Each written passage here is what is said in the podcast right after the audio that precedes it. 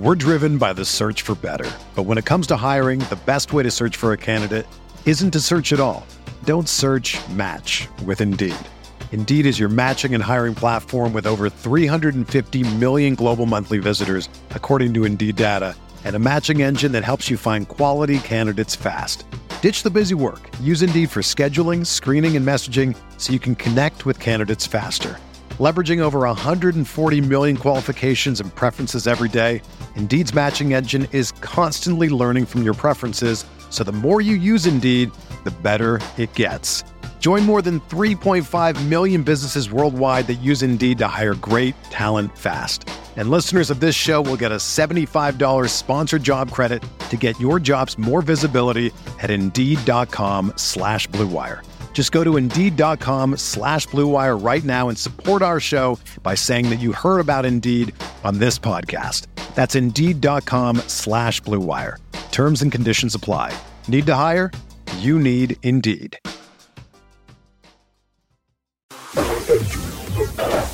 Experience.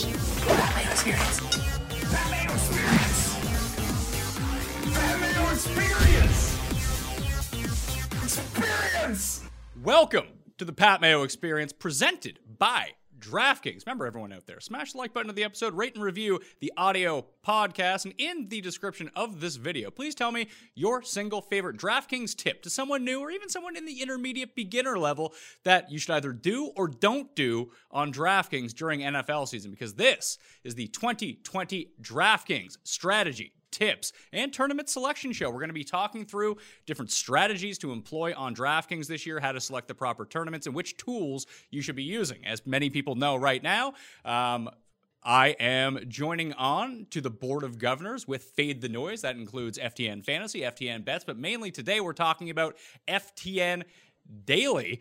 So, everyone out there, go to FTNDaily.com and purchase the tools that we're going to be going through. We're going to be showcasing them on the show to make everything really easy for you. Optimizers, there's going to be lineup generators, there's going to be projections, easily customizable tools, which we'll showcase in the show to show you hey, if you don't want to spend a ton of time doing this, you know, FTN Daily is probably where you want to end up going. Use the promo code MAYO and get yourself a discount. It's all that easy. Uh, so if you're listening to the audio version of the show, I'm going to put the link to the video in the audio version. That way, if you do want to check out the tools and see how easy it is to use, then boom, it's super easy. You just click on the link and go to that part in the time codes and just watch it. Joining me to break this all down from FTNDaily.com Number one, up right now, one of the premier, at least during COVID times, hot streak daily fantasy players in the world. It is my man, Javi Prelezo. What's going on, man? Hey, what's going on, Pat? Good to be here. It's Yeah. a beautiful day. I, I love it. You know, Yeah, so you have you been dominating every sport you've been doing since basically the, the pandemic started? well, I uh, yeah, I, I I grew into the esports world, so that was a lot of fun, and uh, now I'm addicted to that, and I'm still going with that. But uh, yeah, it's been a it's been quite a streak, and uh, things are going great. Can't complain at all. So we're gonna really hammer down with Javi in terms of how to pick the proper tournaments for you to play in, depending on what budget that you're going in. If you're not playing, you know, 10k a week, what do you do? What tournament should you select if you actually want to win money on DraftKings? Uh, Javi is the king of that. So Kyle Murray from FTN daily.com is up here as well. Kyle, um, when you you've had a hand in a lot of these tools and providing the projections, you're one of the top ranked daily fantasy players in the world. This really reminds me of like I, I, for years I've had you know different people on the the faces that people know from like daily fantasy, the screenshots, you know, all of the old commercials that used to come out when fantasy first started. Really reminds me of like when poker first started and then it came on TV, there was all these old dudes and then like 5 years later there was a bunch of these young dudes on TV. That that's you now. Like you've come up and just taken daily fantasy by storm.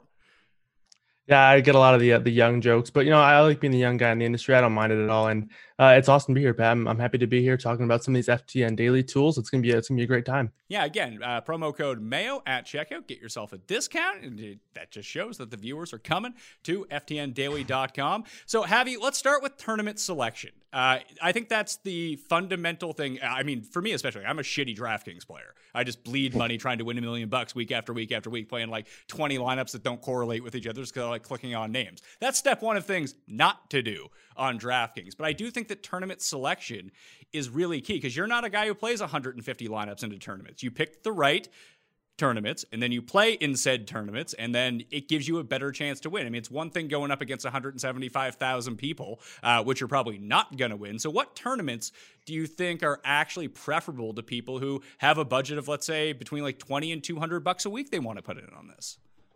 Yeah, yeah, Pat. So I, I like to do multiple lineups, but I like to do uh, or like to focus on just a few lineups in the right contest. So I write about this time and time again. I do videos and on FTN Daily talking about it. So I want to kind of dive into this, especially when looking at uh, the different tournaments. Um, this is my process every time, time in and time out. I'll load up DraftKings here. Um, we can we can talk about the NFL side of things, and when I click here, what I'm going to focus on is really the field size. So I already have it here where I focus on three to 100, or you can go three to a thousand. For me, I like to focus on a thousand to five, or sorry, a hundred to 500 total and uh, total uh, entries here. So when I'm looking here, uh, I can see what I'm doing here, and then I can filter by money. Let's say ten dollars, and then this is what I focus on, and this is the key in, in contest selection. So I'm going to focus on the Sunday slate, and then just build my bankroll going this route. You know, there's a ten dollar double up. You can work on a nine dollar nine dollar tournament. That's one that's a little bigger than that, I'm looking at the tournament sizes. I'm looking at focusing on those tournaments that are smaller in size and then building multiple lineups. I'm not going to use the same lineup in all these tournaments. So, like this $9 tournament here, I like to focus on that and then build a lineup and focus on you know the different focuses I'm in my core plays on FTN daily or from Kyle's projections here. And then from there, I can go to another lineup, a $10 single entry, 100 um, total people. Uh, a lot of times it's going to be single entry for these smaller contests. And I'm not going to use the same lineup, Pat. I'm going to focus on different lineups for this, just the same kind of core plays. So when you mention core plays and trying to put in different lineups, so let's say like if you were to play i don't know five of these tournaments so there'd be five different lineups would there be any one of those players that would appear in your lineup all five times and would all of those for nfl purposes be a stack of some sort yeah, so I, I like to stack in NFL um, or, or in any sport for for that case. And, and what I'm going to do is I, I like to hedge. So I, I don't like to put in every lineup, no matter you know how good the value is. I don't want to put them in all five lineups. If it's somebody that's you know filling in for a running back that's out and he's super cheap, let's say min salary, I'll probably run four or five in him just to hedge it, just in case, because you never know, especially in NFL, there could be an injury. Um, so you want to just cover your grounds from that standpoint. Uh, Kyle, going to you, when you think about tournament selection, you tend to play more multiple lineups, mass multi entering. Uh, obviously, most people aren't going to play 150 lineups in a tournament, but they might max out a 20 max, something like that when it goes down to it. What advice would you have to those people in either picking tournaments or even creating a core of players? So one big thing for uh, NFL MMing or you know 20 max whatever that may be one big thing for me is developing a core. So obviously I would go to you know my positional breakdown stuff and I will develop a core you know whatever amount of quarterbacks receivers running backs I want to use. One sport that I do it a lot with uh, on on FTN daily is, is PGA I'll, I'll break down golfers that I'm going to be using in particular price ranges and that way I'll have a pool and from that pool i'll construct a core so for example i'll have maybe one quarterback and in the core obviously you want to be utilizing multiple stacks so obviously you can't run one quarterback in all of your lineups but developing a core is crucial to kind of give those larger builds, those 20 lineups, those 150 lineups, more of your personal touch. So that way you have some conviction in those builds. Otherwise, it kind of feels like you're just throwing stuff at the wall, hoping that it sticks. So developing a core is huge for for those kind of MMEs or 20 max builds that you guys are building. So if you were to play 20 lineups in one of these 20 max, and that that's one of the contests that I've always tried to recommend to people who are playing lower limits and don't want to get overwhelmed by people putting in 150 entries. Like even if you're playing in the Millionaire Maker, there's people that are going to max enter that every single week. Now, if it was easy to win just playing 150 lineups, people would go to the bank, take out a loan, and just play 150 150 lineups and win a million dollars. It doesn't actually work like that. You're going to have some Yeah. very big losses trying to do that strategy. Now, if you hit big, you hit big. That's great. That's what you're playing for.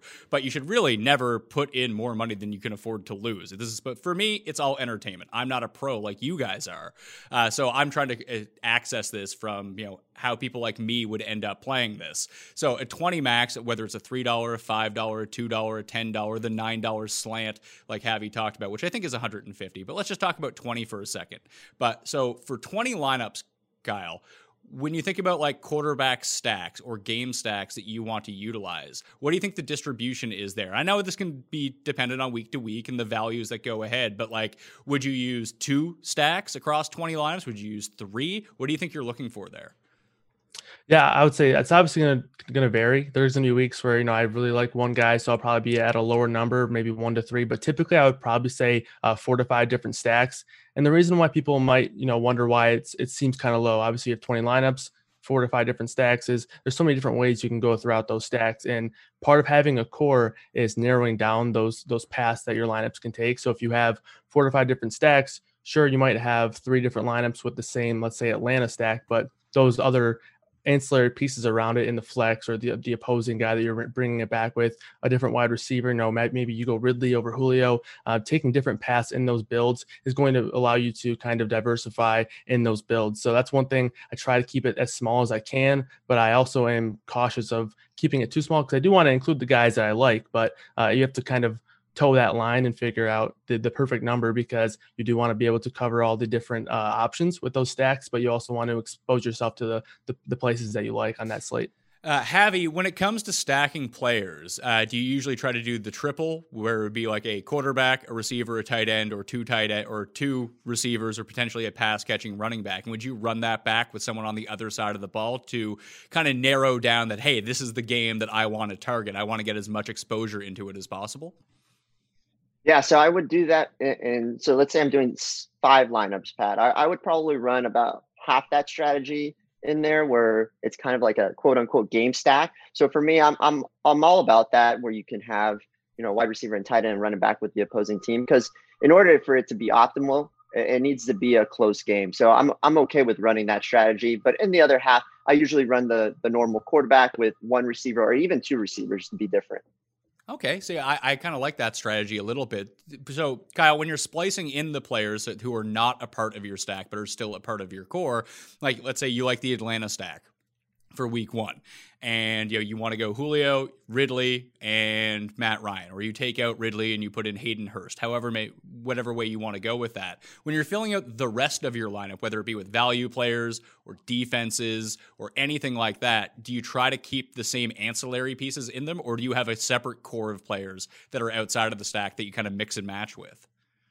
Yeah, typically, you know, in an ideal world, I'll have a core stack, and there I'll be able to kind of shift out those pieces around the stack. Um, sometimes I will have core one-off plays, like maybe I will really like a receiver, but don't necessarily want to stack it. Um, typically, you're not really stacking uh, running backs too often. You can do that, stack a running back with a quarterback, but um, typically a running back is probably more likely to be a core outside of a stack. So um, probably looking to shift around those pieces outside of a core stack rather than shift core stacks around a core player, if that makes sense. Uh, Javi, when you're playing in these smaller tournaments at even elevated prices, like let's say I didn't want to play 10 to 10 lineups in a $10 tournament with a 20 max entry, if that contest exists, I just want to play one in a single entry. How does my mind sh- mindset shift into just constructing one lineup, or whether it's a do I just lean towards more of a quote unquote safe cash game lineup and hopefully that ends up coming through and that way I can finish up in the money? Or do you still have like a GPP mentality when it comes down to it? Yes. Yeah, so, so I, I, love to run uh, a cash lineup in those lower contest sizes. So, like if it's a single entry, 100 person contest, a lot of times a cash lineup could cash there. So, I, I love to run that mentality for me, I, I have a core four or 66, I like to call, and uh, I, will be running that lineup definitely in, in a single entry contest where I focus on the core plays and, and kind of echoing what Kyle said, you know, focusing those core players in that contest. And, and I love to, you know, people want to put a GPP mentality on that, but if it's a um, you know, less people in the contest, you you want to run a cash lineup. It's the safest bet, and more times than not, it'll cash. So I, I, like that mentality a lot. Yeah. So is this like a circumstance where people try to get a bit too tricky, thinking like, "Hey, this isn't a cash game. This is a GPP. I'm going to have like four low-owned guys that no one's going to use." When you should probably just be running up the chalk. Oh yeah, hundred percent. Because uh, again, and it's it's not a cash game per se, but it's close enough where you can run it with that. And people just try to get too cute and they, they try to do three or four, um, you know, GPP plays, but you know, go the safe route. Um, if you want to go one or two low owned GPPs, that's perfect. And that's what usually what I do. And it works out perfectly. Yeah, so you have your main core stack, and like, do you worry about ownership all that much going into it, or just try to diversify a little bit? Like, be aware of what the ownership percentage are likely going to be. Like, this guy is going to be highly owned, that guy is going to be highly owned. You know, I can have two or three of these guys in my lineup as long as I have one or two sort of outliers that I'm committed to, but at the same time, I know the rest of the field probably isn't going to own those guys. Yeah, hundred percent. So uh, it's it's always good to keep an eye on ownership so that you know where you are with the field. Because um, when you do the bigger contest, when you have you know 300, 400 people, and you can max enter nine, 10 lineups, and you're doing ten different lineups, it makes a difference, and, and you're going to be heading towards the GPP mentality. So, uh, hundred percent diversify and and know what the ownership is going to be day in and day out. Kyle, where do you stand on ownership, especially in these like bigger contests? Is it something that you know that you try to leverage against, or do you think that people might read a bit too much into it and let them affect them to the point where they get off the good plays onto bad plays? Yeah, I, I, found more recently, you know, I've only been doing DFS full time for two years, but I found more recently ownership gets really out of hand really fast, uh, especially in, in sports like basketball. But it even happens in NFL. You know, Sunday news rolls around any any bit of news at all, and all of a sudden it skyrockets on one given player. So um, I I, I, tend, I tend to focus more on ownership in those larger field contests where you know you need you, honestly, you need a guy that's going to be 5% to, to give you a good performance to have a chance to be up there in the million maker. That's just the nature of things. And sure, there's going to be chalk guys that hit. So I think it's mainly just finding good leverage spots. Now, I'm not saying necessarily completely fade chalk. Um, there's some chalk that I like to fade uh, as like a general rule. So, for example, like a value receiver, if the if that chalk gets kind of outrageous, I'll tend to fade that. Um, and typically, I'll set like markers around probably around 20% uh, for like for a value receiver, probably under uh, five or six K. That's kind of when the the alert alerts will go off in my head, I guess, about fading a potential guy there. But I'm not gonna you know necessarily fade McCaffrey just because he's 25% owned. Uh, there's gonna be chalky players in winning lineups every single week. It's just about finding good pivots elsewhere.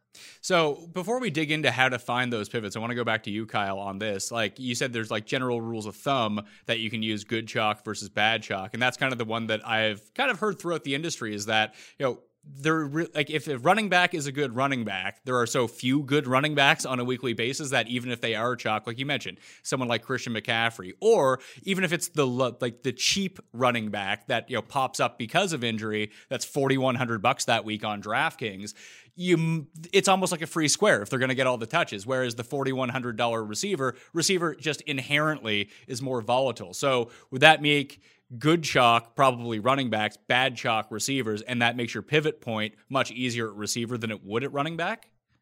Yep, you, nailed it. Um, sometimes it'll change for running backs. You know, there might be a perceived free square with some people where they're they're considering all the things going into the injuries or whatever whatever it may be and they're kind of counting him as a shoo in to get all the touches and maybe that's when you pivot if you disagree with that or maybe there's a, a running back split a backfield uh, by committee back there. So um, that's kind of where you want to pivot but yeah the volatility and the variance uh, is just built into the receiver position. You know they're not getting as many touches and especially when you're talking about value receivers you know when a value receiver steps in often he's not going to step into a full wide receiver one workload when oftentimes a running back who's filling in for that their starter is going to be doing that. And it kind of fits the same way for tight end. A lot of times we'll see chalky tight ends, and you know when when a guy's under 3K, under 4K, and that ownership gets up there, that's kind of a, a spot where I'm looking to fade if possible.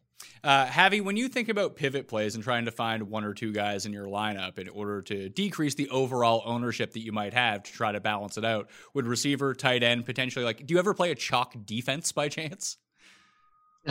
no, I, I, wouldn't play a chalk defense. I, I don't boil it around that. Um, but it, it's like Kyle said, you know, for, for running back, it's not necessarily also a lock in. You know, that's where we come in with the Kalen Ballage effect, uh, where, you know, he's never good chalk there. And Kyle laughs because it's true and he burned a lot of people. um, and that's where we have to see uh, you know different ways to pivot, different ways to hedge, and, and for me, it's it's pivoting off that chalky receiver. Um, you hit the nail on the head, uh, Pat, with that because again, you're not going to get that many touches. You're not going to get that many chances, as opposed to a running back where they're going to touch the ball more than more than not, unless they're Kalen Ballage. Yeah, I, I, would even think that when you're one thing I'm really trying to do this year that I've always fallen into the trap of doing. Mike Leone was on the show with me a few weeks ago, and we were talking about it because this is right up my alley. Trying to find sort of the scat back receiver who running back who's 3,700 bucks, who just has no upside. Like they would have to have the 99th percentile game in order to be worth it for a GPP. But then I get sucked into them like, oh, they could have seven catches in this game. Should I, my main strategy this year, if I'm just focusing on one, two, or three lineups, like you can play in the Pat Mayo Experience Open every single week. That is a $15 entry, three max, no rake. You can always find it in the description of the podcast or video on a weekly basis. I'm thinking about that. It's a three max, it's 15 bucks. There's 4,000, 5,000 people in that tournament. Should I just be focusing on play good running backs? And then figure the rest out later. Maybe do a cheap stack at quarterback and receiver and just have my stud running backs savvy. Yeah, uh, I think that's a that's a good plan. Um, it's a little bigger contest size than I like, Pat, but uh, for, for, me, it's it's definitely finding um, where you can get that low owned. Um, either it's running back or receiver, and, and finding that leverage on the field. Leverage is is huge in any sport that you play. Uh, in football, it's just as important. So yeah, definitely trying to find that lower owned uh, running back is is definitely the way to go because more times than not, the the chalk running back is going to be the one where you can find the most leverage. Uh, Kyle, when I'm thinking about like chalk running backs on a week to week basis, and I'm thinking about like trying to like maybe I won't necessarily fade this guy, but I'll try to look for a pivot off of him somewhere that's right around the same price point. I still want to take the good running backs, right? Like even if it's, I always find that the the low owned running back is going to be the good running back in the bad matchup, or at least the perceived bad matchup. Yeah, you, you nailed it. That's one of my favorite things to do is target elite running backs with elite, you know, target market shares, rushing market shares, opportunity shares in tough matchups because they're always going to be low owned. So, for example, um, Dalvin Cook last year plays the Bears twice, was under 10% both times. One time it worked out, one time it didn't, but that's going to happen sometimes. But that's a, a great way to find leverage is targeting truly elite running backs in tough matchups because people are inherently going to be down on them. And sometimes you'll find just either mediocre or bad running backs who are in a good matchup uh, as insane chalk. So I like to target those elite guys and, and, spend up at running back for guys in bad matches because it really uh, lowers their ownership a ton. Well, I think that one thing, like you said, the Dalvin Cook situation against the Bears, one time it worked out, the other time it didn't work out. I think that people don't have the proper expectations when they go in that you're not going to win every single time. Uh, and right. I feel like that's part of getting over the hump to actually being good at this, isn't it, Kyle? Like, if you know that you're not going to win every lineup that you put in, doesn't it give you a more reasonable expectation of what you like? It gives you the confidence to make one of these moves, being like, you know, I'm not going to win every time anyway. That if I'm going to go out, I want to at least go out giving myself the best chance to have a chance to win. Wouldn't that be the proper strategy? Yeah, I mean it's tough because Javi makes it look so easy with all, all the wins he's been getting. But yeah, you you nailed it again. You know, tournaments basically in GPPs and tournaments, obviously we're chasing these big prizes. You say you're chasing a million bucks. Some people might be chasing, you know, five hundred dollars in that first place prize, but you really need to just focus on a good process because good processes will lead you to having lineups that not only will pay off. And when they do pay off, they'll pay off in, in bigger and better ways. So you're not going to win every time. That's what tournaments are. That's why they only pay out the top 20%. And I know some people make it look easy, but it's not. And it's all about putting yourself in a good position to win when you do get things right. And that's kind of where correlation comes into play in in football specifically. You know, you want to stack in lineups because you get a quarterback right, you're more often than not to get maybe the receiver that you that he's throwing the ball to right, uh, and that goes on and on. It's kind of like a domino effect in terms of correlation. So correlation's huge for for football, and part of the things of when you have a good lineup, you know, you're not going to have a good lineup every week, but when you do, when you're you know, building good lineups, having a good process, it's going to pay off bigger for you. Yeah, that that's one thing that I'm really trying to hammer down on. Like I said, the tournament selection this year, how to properly construct and correlate my lineups that if I do hit, I'm going to hit not necessarily huge, but I'm going to win if I enter 10 lineups that week that like 9 of them are going to finish in the cash. And if I have a bad week, they're probably all going to finish outside of the cash. It's the strategy I've done at golf where some years it's worked out really well. I've been up a bunch of money. I have years like this and you know there's only so many slates. You end up down a bunch of money. Uh, you know, money again that you can afford to lose, but you end up down. Like that's just the entertainment value that I get out of it. The four days is good enough for me. Uh, if I win, that's just a cherry on top. But Javi, like you've been winning a bunch at all of these different sports, but obviously you're not winning every single night. At least I don't think you are. I mean, that would be amazing if you are. How do you manage expectations going in on a slate? Do you prepare yourself like, hey, I'm good with losing all this money if I lose, but if I win, I want to win big? Yeah, hundred percent. So it's for me. I'm I'm expecting always to at least have one lineup to hit to to cover my my bases here. So focusing on you know the different cores that I have, and then hedging where I can. Uh, I can't emphasize enough, you know, hedging w- whenever possible because if you go all in on a player and he gets hurt, especially with football, it, it kind of messes you up for for the day. So it's man- managing my expectation to the point where I'm trying to hit to cover my basis and then trying to hit more to grow my bankroll even more so I can play more contests uh, and eventually win the million dollars. But you know, with the with the million dollar contest, everybody sees the contest and says, "Oh, a million dollars, let me throw in my money." But more times than not, it's not the best ROI. So focusing on growing your bankroll on those smaller contests and having your core uh, and focusing on trying to get top three, top five, where you get the biggest payout, you know, that helps you out. So that's my expectation is is going for going for the gold, Pat. Yeah, all you need to do is just play one of these higher entry uh, qualifiers. And then you can qualify for the NFL DraftKings World Championships like you did in basketball. And then all of a sudden you're, you're going to have a shot at like the, all of the money in the world. mm-hmm. Definitely. Yeah. And I just uh, got a baseball one a few days ago. So I'm super excited about that. And I, I hope to get my first DraftKings um, football one this year. So I'm super pumped. Yeah, I, have made uh, one. Well, it wasn't even a live final because it happened during COVID. In my DFS DraftKings career, I did it for MMA and came like dead last. Uh, so it shows shows you how good I am at all this stuff. So I need to be really absorbing this. I think I'm getting the getting the gist of it though, and how I want to actually go ahead with my uh, with my DraftKings strategy so far this year for football. I'm really trying to tinker with it. Someone did point out to me, Kyle, that football, a lot like golf, you don't know if your process is working or if it's not working because there's only one slate a week where in basketball in baseball it's every single night if you're doing it that you know you can have three weeks worth of samples be like oh is this working? Is this not working? Am i just running bad because of variance? Or am i running bad because i have bad picks and a bad strategy? Where throughout the course of the entire football season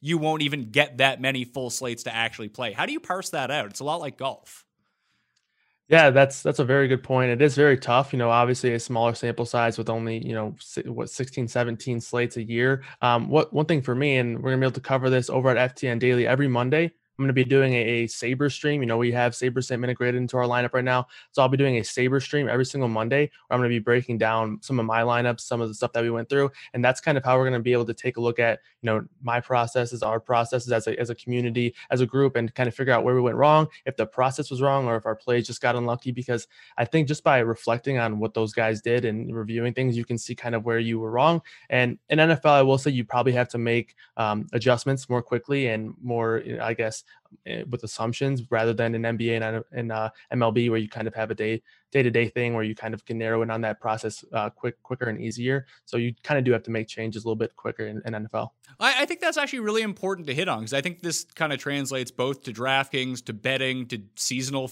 like weekly fantasy football. That I always think that you're better off being i mean it's always better in, on DraftKings to be too early on someone than too late on someone even if that ends up being a wrong pick. At least you be out ahead of the curve getting the low ownership and being in first before anyone realizes what's going on. But it seems like football as opposed to something like baseball or basketball where it has a giant sample size that sometimes don't you just have to roll with it kyle? If, if it's something that you see and the stats are pointing one way like if you let it have three weeks of lead and be like oh i need to see more of the sample. I need to be see more of the sample by the time you jump on board, it's it's over already because it's football. Yeah, I mean, it kind of works from a, a, projection standpoint too. When when we're doing these projections, you have to kind of assume some of these guys' roles. So it kind of follows through with your own personal process too, where you have to assume stuff and kind of, like you mentioned, kind of just jump in and hope that it works. Now, sometimes you have to understand that you've been doing things right and you've been doing them well. They've just kind of either gotten unlucky or haven't gone the, the way so the way you want it to over the past couple weeks. So it's kind of one thing to know where you have to understand how you've been doing in the past and understand when you need to make changes and what kind of changes you should make. Yeah, I think that accountability and just uh, having some self awareness with that. Like, I know that both yeah. my picks and process are bad. That's why I lose. Uh, that's why I'm trying to improve that. I'm trying to improve the process. Maybe the picks can come around. Become a member at uh, ftndaily.com, promo code Mayo. And, you know, I have access to these projections. I can go in and actually try to come up with some better picks than I normally do. But Javi, like, when I think about it, that some people are just going to say, well, I got unlucky. And they'll say that every single week when they lose 17 weeks in a row. Like having some personal accountability of what you're doing right and what you're doing wrong has to be a part of this process, doesn't it? Of course, yeah. And and the best way to do it, and we have this at FTN Daily, is you know, you can send over your line and say, hey, what what did I do wrong? I felt like, uh, you know, the last five weeks I've been doing well. Uh, I had the process right. I followed everything, but there's something not uh, meshing well. So asking the experts, going on there. We have a Discord chat where you can talk to me. It feels like 24 seven. I, um, I'm on Discord more than I talk to my fiance. Um, and, and, don't tell her I said that, but for, for real, uh, just focusing on that and seeing w- what you can do better. What, what, what could I have done better to cash bigger in this kind of contest? You know, what am I doing wrong? Is my process wrong? Um, so asking those questions and, and, we're always available to help. I'm always available to help. So just um, don't don't be shy. Just see what the process is. Um, see what our process is. See what you're doing, and ask us how you can do better. Yeah, I think that's really important. That's why I have you guys on. I'm trying to ask you as many of these questions and making my notes as we go along here. Then I'll have to like watch it back when I do the edit for it. But does gambling factor into this at all? And not necessarily betting on the games, Kyle, but like when you do projections, do you include spread? Like if a team is minus 10, so they're favored by 10 points, does that favor the running back in that game? Or if the over under or the team totals are really high for one particular side of the game, does that get factored into your projections? Yeah, they do. So, you know, over under team totals, spreads, they'll, they'll all be factored in. Um, one thing that I've noticed for NFL is, like you mentioned, it's small sample size. And I know Vegas is the probably the best thing in terms of prediction in sports, and there's really no questioning that. But you know, they're they're also dealing with a small sample size. There's gonna be times where we want to go against Vegas. Know, we're betting against Vegas every single day with if you're doing sports betting. So it's gonna be times in DFS where we do that as well. But yeah, they they are pretty uh, they're pretty heavily factored into the projections, especially in, in terms of game total. I try not to allow spreads to to factor into projections too often because I don't want uh, game scripts to influence them, and because a game script can go go wrong really quick. So I I think I factor in team totals more than I do the spread spread. Uh, Javi, if someone, if we're paying attention to the inactives at you know 11:30 a.m. Eastern time, how quick are you to adjust all of your lineups right away if something just completely breaks down? Like if we get to week one this year and all of a sudden, you know, Dalvin Cook is all fired. I don't even know if he's playing on the early slate yet, but if he is, let's say, uh, and all of a sudden he's out, just declared inactive right away, and then all of a sudden Alexander Mattison is going to be the guy in Minnesota how quickly do you have to react to that and what adjustment process do you make when it comes down to it? Yeah you have to you have to make the adjustment quick. Um, again uh, I, I, would focus on getting him in in the majority of my lineups and then kind of hedging it aside where i could focus on there because like kyle said game script can change you know they could be down and they're not going to run with alexander Mattison, so they're going to be passing.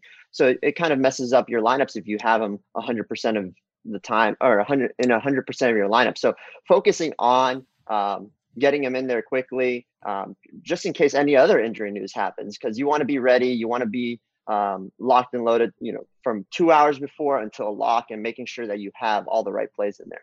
Yeah, Kyle, does that when you factor that into projections, I assume that's just something that like you're on top of as soon as everything comes out and like boom, well let's get the new process going to see who ends up being the best value plays for the week. But on, on two hands, like you have one, you have you know the injury opportunity cheap player, especially at running back if that ends up becoming the case.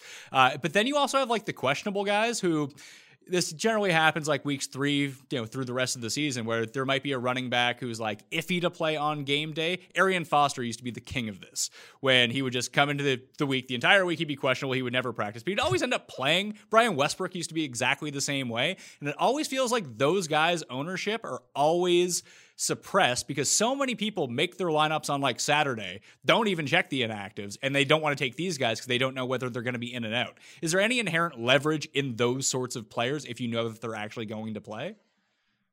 Yeah, definitely. I mean, uh, it comes down to sometimes just taking a gut stand in terms of your core. And maybe uh, one thing I like to do is, for example, it happened to George Kittle last year when he was on a, a snap count, quote unquote, and it didn't really end up happening that way and ended up being the best tight end on the slate. So sometimes you just take those kind of stances to just ensure some leverage. Uh, one cool thing that we're going to have over FTN Daily is player raters. So I'm going to be developing player raters for each player, each position, and that's going to not only factor in uh, projections but also ownership and a bunch of other different you know advanced stats and stuff like that. So um, that will give you more of an idea of some truly good plays. So I, I wanted to take projections one step further and develop a, a GPP metric that kind of shows me who I think the best tournament plays are. And ownership's a big factor in that player rater. So stuff like that will be factored in uh, in those player ratings over there.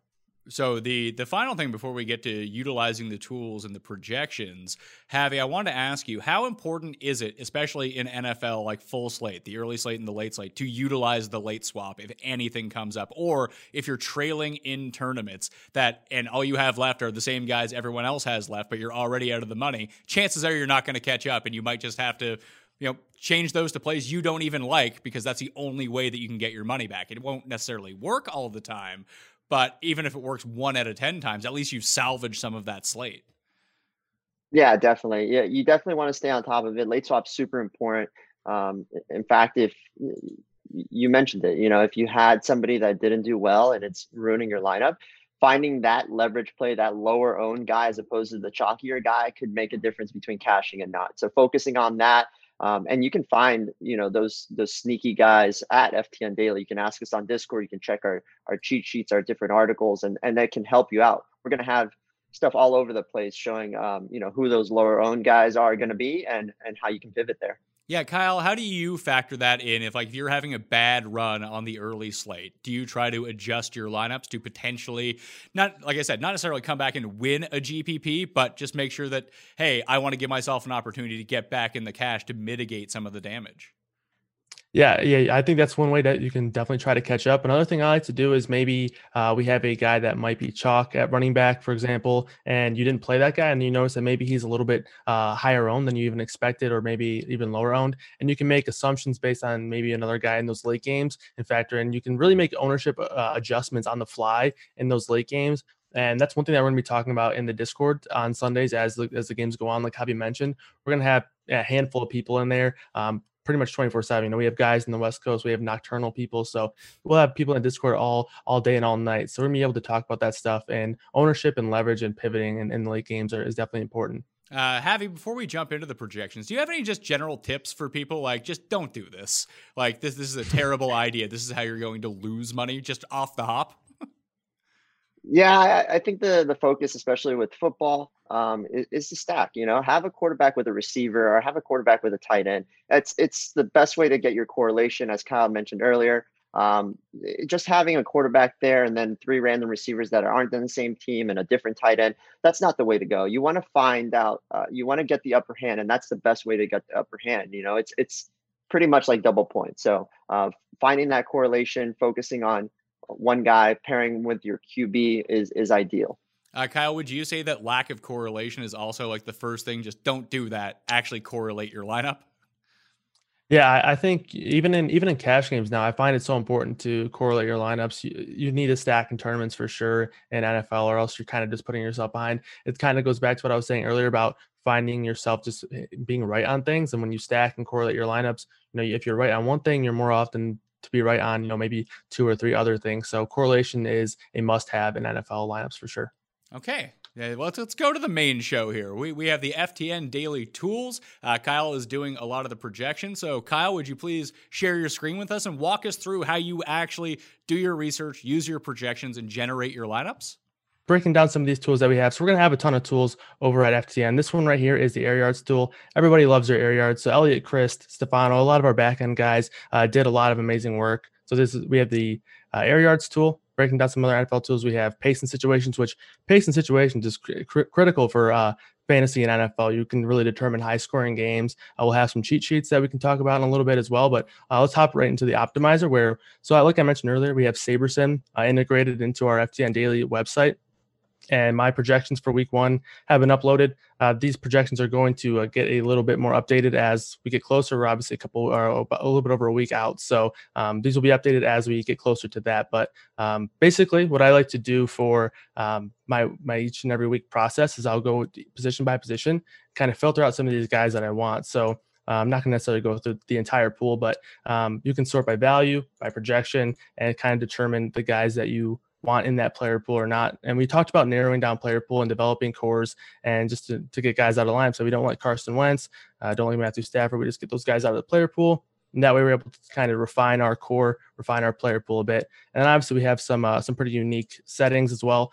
So SaberSim's a little bit different in terms of other optimizers. So a lot of um, lineup generators, they just generate you your best your best projected lineup. And obviously, we, we're going to think that we're going to have the best projections in the industry. Not only will my projections be integrated into the SaberSim Optimizer every week, Jeff Ratcliffe's and uh, Kevin Adams, Magic Sports Guy, his projections will be uh, uploaded each and every single week.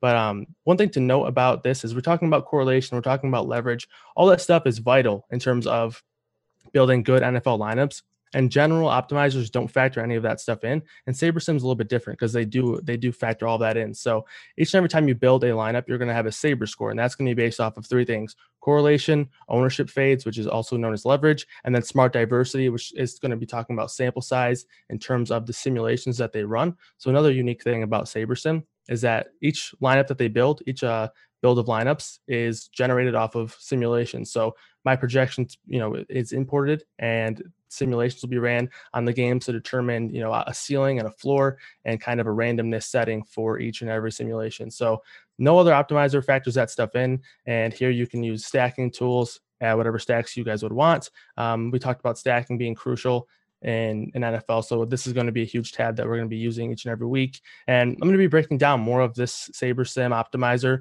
in my Saber streams. I'm going to be having three times a week, Monday, Thursday, and Friday. Um, so those are going to be live on I think Twitch, YouTube, and FTNDaily.com. So um, you can check those out to learn more about the SaberSim optimizer. And in terms of projections, like I mentioned, we're going to have mine. You guys can use SaberSims, Jeff Ratcliffe's, and Magic Sports Guys, or you can use an average of all of them. So that's going to be pretty much it for the projections and the SaberSim. Like I mentioned, if you guys want to know more about that, uh, we'll have the Saber stream going three times a week. All right, so let's say I just wanted to go right now on SaberSim and I wanted to build 10 lineups pretty quickly. Um, how would I go about doing that so it's not going to take me all day to figure this out? yeah. So another cool thing about SaberSim is, you know, if we can organize this build based on the kind of contest that you're in. So we're talking about contest selection being vital. So we're going to say if we want 10 lineups and a 10 max, then we're going to narrow it down to, let's say we're going to be in a contest from 1,000 to 10,000 people we want a GPP and we want 10 lineups. So we'll do that. Max exposure, we'll leave at 100 for now, but you can narrow that down if you don't want to necessarily be all in on guys. And right there, they're going to build you 10 lineups based on a the builds the, the build settings that you guys want including the the kind of contest that you're in the kind of uh, structure of contests that you guys are in so we set that for 20 max and contests between 1 and, and 1000 people and this will give you 10 lineups just like that so will this also factor in the correlations that you would put in uh, when you would adjust the settings? Yeah. So this these builds will be directly impacted based on these settings that we're we're using. So um, to run through some of these settings for correlation for NFL, I'm probably going to want this as high as possible. Um, probably seven to ten is kind of where I'm going to be at. I'll probably be around nine or ten most weeks. Um, ownership fades going to depend on how good of chalk I think there is that week, but for the most part, that'll probably be in the in the three to five range. And then for smart diversity, I'm probably going to have that around five to seven. So that lineup just got built.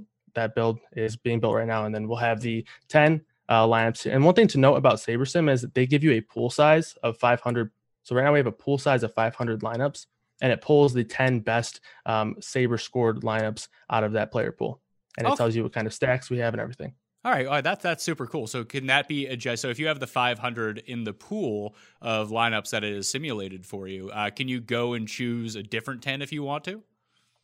Uh, so the one thing that the reason why they do this pool size is so that way you can narrow in on your exposures after the build. So another thing that is different compared to traditional optimizers is they force you to do your your min and max exposures before you actually build your lineups. And the reason why I don't really like that is because you have you're forced to dial in uh, on certain guys and in situations, and you're not really allowing the settings or the optimizer to do any work for you. So, um, in a traditional optimizer, you're saying, okay, I want a minimum of 20% of this guy and a max of 50% that guy. Here, you can go right here, say we have 70% Ekeler, he's playing Cincinnati. Might be a fine play, but say 70% is a little bit high. We lower that down to 50, and then it'll, it'll take different lineups from that pool of 500, and it'll still leave you with 10 lineups, but it'll be able to adjust that max exposure instantaneously without having to run another build. And that's also clutch for Sundays because, you know, like you mentioned, an inactive could come out. Alexander Mattison's now starting for Minnesota. Obviously, you'll have to run that build another time with new projections and whatnot, but you'll also, you know, be able to edit those exposures without having to run six, seven, eight, nine different builds. All right, that's cool. So, uh, also on ftndaily.com, again, promo code Mayo if you want to get in. I mean, I, am this is how I'm going to be building my lineups this year. So hopefully it all works. Hopefully your projections are good, Kyle. How often do the projections get updated, and when does ownership start playing a factor in this? Because I mean, you can put in ownership projections right now as we talk. You know, we're still more than a week out from the season. Probably going to be kind of useless. So when does ownership actually develop itself to be somewhat useful? Yeah, so obviously ownership is going to be refined as the day goes. I'm going to make it a point to have ownership and projections up by Wednesday morning of each week. Um, they'll probably be up earlier on some weeks where we can get a bump on Tuesday.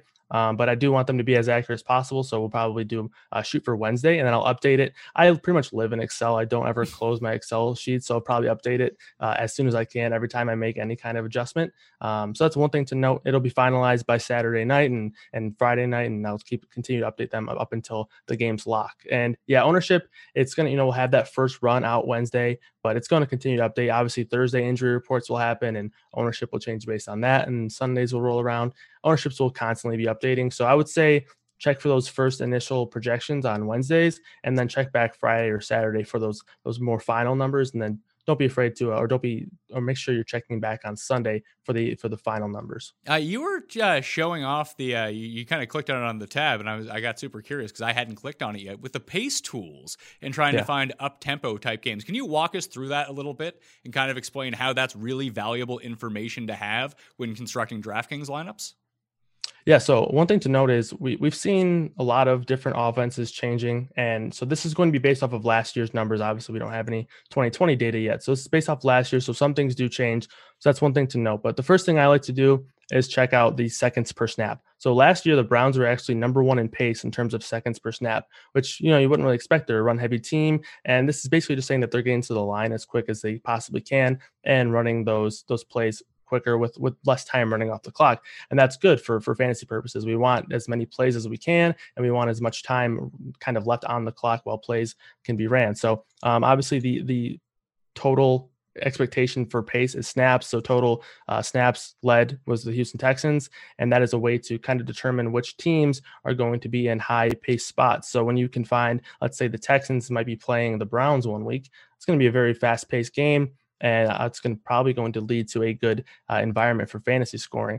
You can also check out our trends for the last four weeks, um, and then you can go over to our situational stuff. And if you are curious on kind of somebody's or a team's run numbers or pass numbers in the red zone, you can do that. You can look at their run numbers and their pass percentages when they're up by 15 to 20, and you can do that pretty much all, throughout the score here. This is the uh, 20 to 15 yard line. Sorry, winning by more than eight, winning by less than eight, losing by eight, uh, and stuff like that. So you can really find situations. So say you are in a spot where you think a running back is going to be in a game where they're going to be trailing. So you want to see how he's going to be affected.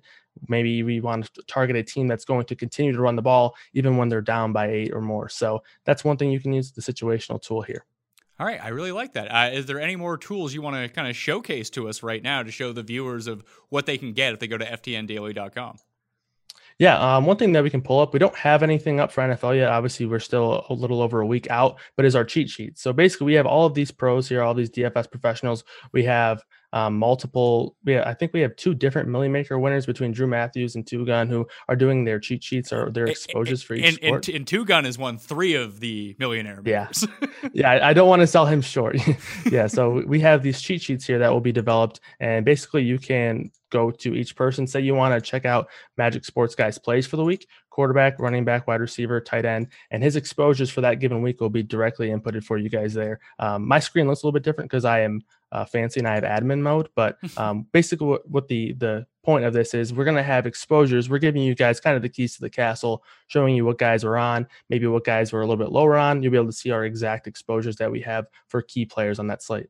I, think that's really important. And again, that goes back to the accountability you're doing something like this. You know whose picks will not be included in that? Pat Mayo's, because I'm fucking terrible. And I might just end up doing what I always do and just like mass enter 20 lineups with five minutes to go because I'm trying to kill five minutes. Javi, I would think that is probably something uh, that we're not going to be doing uh, in terms of tips and tricks. Don't just enter lineups because you're bored. yeah, no, 100%. I, I would say uh, find the right contest and, and, you know, that's the best way to grow your bankroll. If it's cash games, it's, it's also a, a good way. You know, you're going to double your money at best, but I like to, to go for the tournaments, uh, the smaller contest sizes, and focus on that. You know, you can run a cash game there and win even more. All right. Uh, any final thoughts from you guys? It sounds like everything's going well. Uh, I know that the team over at FTN Daily is, you know, they're coming into the season hot. Hopefully, the NFL season can remain just as hot. Some some white hot fire. Get some people some million bucks. Get some people to the DraftKings World Championships. That would be great. What are your expectations for this season, Javi? And what are you most excited about for the site? Oh, I, am most excited to see, um, you know, all the. I, am a guy that, you know, I love to win, but I love to see others win. So I'm excited to see uh, how our subs do um, using every, you know, all our core plays, all our projections, our cheat sheet exposures. So just seeing um, how everybody does, you know, using the best in the industry, which is FTN. Um, you know, FTN Daily, FTN Fantasy, FTN Bets, the works here. So uh, I'm excited to see um, everybody win. I expect a, a Milly Maker from you know one of our subs or one of us. Um, oh, you, I, got close you're, last you're, year. You're setting the bar pretty high there, Javi. I'm not gonna lie to you. Yeah, I well, I got close last year. You know, I got third place. It was uh, I was a Dallas Goedert catch away from from getting the millie, and uh, I I hope to get there one day, Pat. But I would love it if somebody in our family wins it as well. It, it makes me just as happy. Uh, Kyle, what are your expectations for the season, both using the tools and just for you personally? Yeah, a big a big thing for us at FTN is like Javi mentioned, we want to see those our subscribers succeed. So a big thing is, you know, we we all want to do well, but we want to teach people how to do well too. We don't want to just throw picks in their face and hope that they get they get the picks right. We want to teach guys to kind of develop their own process, teach people how to kind of find their own way as well. So we want to be a, more of a community, not necessarily just throwing out articles and picks and all that stuff. So we want to provide tools, analysis, projections, everything that we possibly can. And so I guess our our main goal is just to be the best in the industry and continue to put out a ton of good content and grow an awesome community. All right, guys. Thank you for joining me on the 2020 DraftKings NFL strategy show. Once again, FTNDaily.com. Use code MAYO and get yourself a discount on all the tools, the projections, and the cheat sheets. And there's you know, every other sport that's up there too. So you can kind of find out where you're at. Oh, last thing, Kyle, you were talking about the pace tools and showing those off and trying to find the high pace games, which could lead to higher totals. That, that would be great for like betting over unders too, wouldn't it? Yeah, definitely. That that we're gonna have multiple tools. We actually have some tools in the work that are gonna be developed and released as the season goes. But yeah, that's one way to determine fantasy output, good fantasy environments, and over unders for sure. All right. The only final tip that I will give to the audience, because it's like the only thing that I'm good at, is finding cheap defenses to play. And it's better from like week five on once we have a sample of what's going on. But essentially, you want to be playing defenses that get immense pressure on the quarterback, so like sack rate or pressure rate, versus a team that's just going to throw a lot. It doesn't matter if it's a good defense or a bad defense or a good quarterback or a bad quarterback. The amount of pressures that you can get on a quarterback who is passing passing in volume will directly correlate to DraftKings defense scoring. You don't need to take the team that's going to try to win 10 nothing. Uh, you want to even have the team that you know might be putting up points on the other side, but if that team is going to be throwing the entire time, you get sack points, you get fumble points, and potentially you get sack, fumble, touchdown, or pick six points, and then you've broken the slate with a really crappy defense. So that is my one tip that I will actually give you. That is good advice. The rest of my advice, not so good. Remember two, smash the like button for the video. And in the comments section, please give me your best tip for DraftKings going into the 2020 NFL season. Rate and review the Pat Mayo Experience audio podcast, five stars on Apple Podcasts. Leave a review if you like it as well. And of course, FTNDaily.com, promo code Mayo to get access to all these tools. Uh, and as Kyle just did with the walkthrough with you and as Javi did with the tournament selection, hopefully you can put a lot of this to good use, develop your own process, learn from it. Uh, and like they said, you don't need to take their picks. You just develop your process, building off what they do. Uh, and then you can go win yourself a lot of cash on DraftKings too. So process over results, but make sure that your process is all right. Uh, we will be back with week one picks at some point during uh, closer to actual kickoff, but hopefully this was a good teaser for you to get ready for the DraftKings season. I'm Pat Mayo. Thank you for watching. I'll see you next time. Mayo Experience. Experience. It's happening daily. We're being conned by the institutions we used to trust. The mainstream media is distracting us with meaningless headlines instead of focusing on the harsh realities facing American families. Time is short before something big happens, and that's why so many folks are preparing. They're becoming self reliant by investing in emergency food storage from My Patriot Supply. Go to mypatriotsupply.com and secure four week emergency food kits for each member of your family. Each kit contains tasty breakfasts, lunches, and dinners, averaging over 2,000 calories per day. Save $50 on each four week food kit you purchase. Plus, get free shipping on Ready Hour four week emergency food kits. You're not ready if it's not Ready Hour foods. At My Patriot Supply, you can also get solar power generators, water filtration units, heirloom seeds, and survival gear. Order by 3 p.m., and your unmarked boxes ship the same day. Shop MyPatriotSupply.com today. MyPatriotSupply.com.